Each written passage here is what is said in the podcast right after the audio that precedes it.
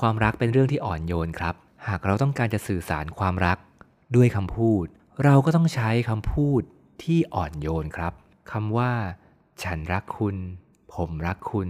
หากพูดด้วยน้ำเสียงที่อ่อนโยน ฝ่ายตรงข้ามก็จะสัมผัสถึงความรักได้ แต่คำพูด ฉันรักคุณ ก็บอกแล้วไงว่าฉันรักคุณ พูดด้วยน้ำเสียงแข็งกระด้างแบบนี้ หรือพูดแบบขอไปที ฝ่ายตรงข้ามจะสัมผัสถึงความรักไม่ได้ ถึงแม้ว่าคุณหรือเขาจะรักจริง ๆ ก็ตาม มีกูรูด้านการสื่อสารหลายท่านได้กล่าวเอาไว้ว่า น้ำเสียงและภาษากาย มีความสำคัญมากกว่าคำพูด ถึงแม้ว่าเราจะรู้สึกโกรธหรือน้อยใจคำพูดที่อ่อนโยนก็สามารถแสดงออกถึงความรักได้ อย่างเช่น ฉันรู้สึกโกรธและน้อยใจคุณนะ ที่ตัวเองไม่ได้ไปช่วยงานฉันเย็นเนี้ยคำพูดแบบนี้ฝ่ายตรงข้ามยังสามารถสัมผัสได้ถึงความรัก แต่ถ้าหากพูดว่า ฉันไม่โกรธเลย ที่คุณไม่ได้มาช่วยงานฉันเย็นเนี้ย ไม่เป็นไรเลย หรือ เย็นเนี้ย ผมจะล้างจานให้คุณเองคำพูดเหล่านี้ หากดูตามแค่ตัวอักษร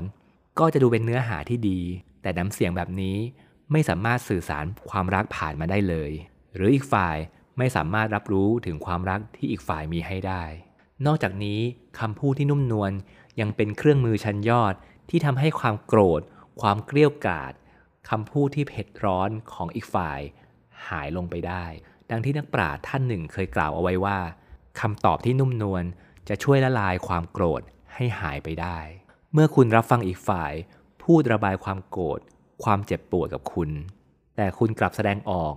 หรือตอบกลับด้วยคำตอบที่นุ่มนวลอย่างจริงใจ สิ่งนี้จะช่วยเสริมสร้างให้เกิดความเข้าใจกันได้ เดลคาเนกี้กูรูด้านความสัมพันธ์ระดับโลก ได้เคยกล่าวเอาไว้ว่า ความสุภาพอ่อนโยน มีความสำคัญกับชีวิตคู่ เปรียบดุดน้ำมันที่ใช้กับเครื่องยนต์ บางคนอาจจะเขินอายที่จะพูดจาเพราะๆกับคนรัก อาจเป็นเพราะว่าบางคู่เคยเป็นเพื่อนกันมาก่อน หรือไม่เคยพูดกันแบบนี้มาก่อน หรือคิดว่าไม่จำเป็นต้องพูดก็ได้ เหมือนกับพ่อแม่บางคนที่ไม่ค่อยพูดจาดีๆ กับลูก ทั้งที่ก็รัก คุณครับ คุณจะให้การสื่อสารความรักนั้นยากขึ้นไปทำไม ในเมื่อมันง่ายนิดเดียว ที่จะเปลี่ยนถ้อยคำจากแข็งกระด้าง ให้เป็นคำพูดที่อ่อนโยน แค่นี้อีกฝ่ายก็สามารถสัมผัสได้ถึงความรักของคุณแล้วครับโดโรธีดิกส์บุคคลที่มีชื่อเสียง ด้านการให้คำแนะนำการแต่งงานของอเมริกา ได้เคยกล่าวเอาไว้ว่า มันน่าชงนยิ่งนัก ที่คนที่มาพูดกับเราอย่างหยาบคาย สบประมาท และทำให้เจ็บใจ ที่แท้ก็คือคนในบ้านของเราเอง และสำหรับคนที่มีภาษารัก หรือคนที่ชอบภาษารักที่เป็นคำพูดที่ใช้เสริมสร้างความสัมพันธ์แล้ว การถูกพูดจาหยาบคาย ก็เหมือนการที่เขาถูกทำร้ายร่างกายในทุกๆวัน การพูดจาด้วยคำพูดที่นุ่มนวลอ่อนโยน ก็เหมือนการรดน้ำต้นไม้ ใส่ปุ๋ยดีๆ ดูแลต้นไม้ดีๆทำให้ต้นไม้นั้นออกดอกออกผล สวยงามอยู่เสมอ สำหรับบางคนคำพูดที่นุ่มนวลอ่อนโยน ที่ดูเหมือนเป็นเรื่องเล็กน้อย และทำได้ยากของคุณในวันนี้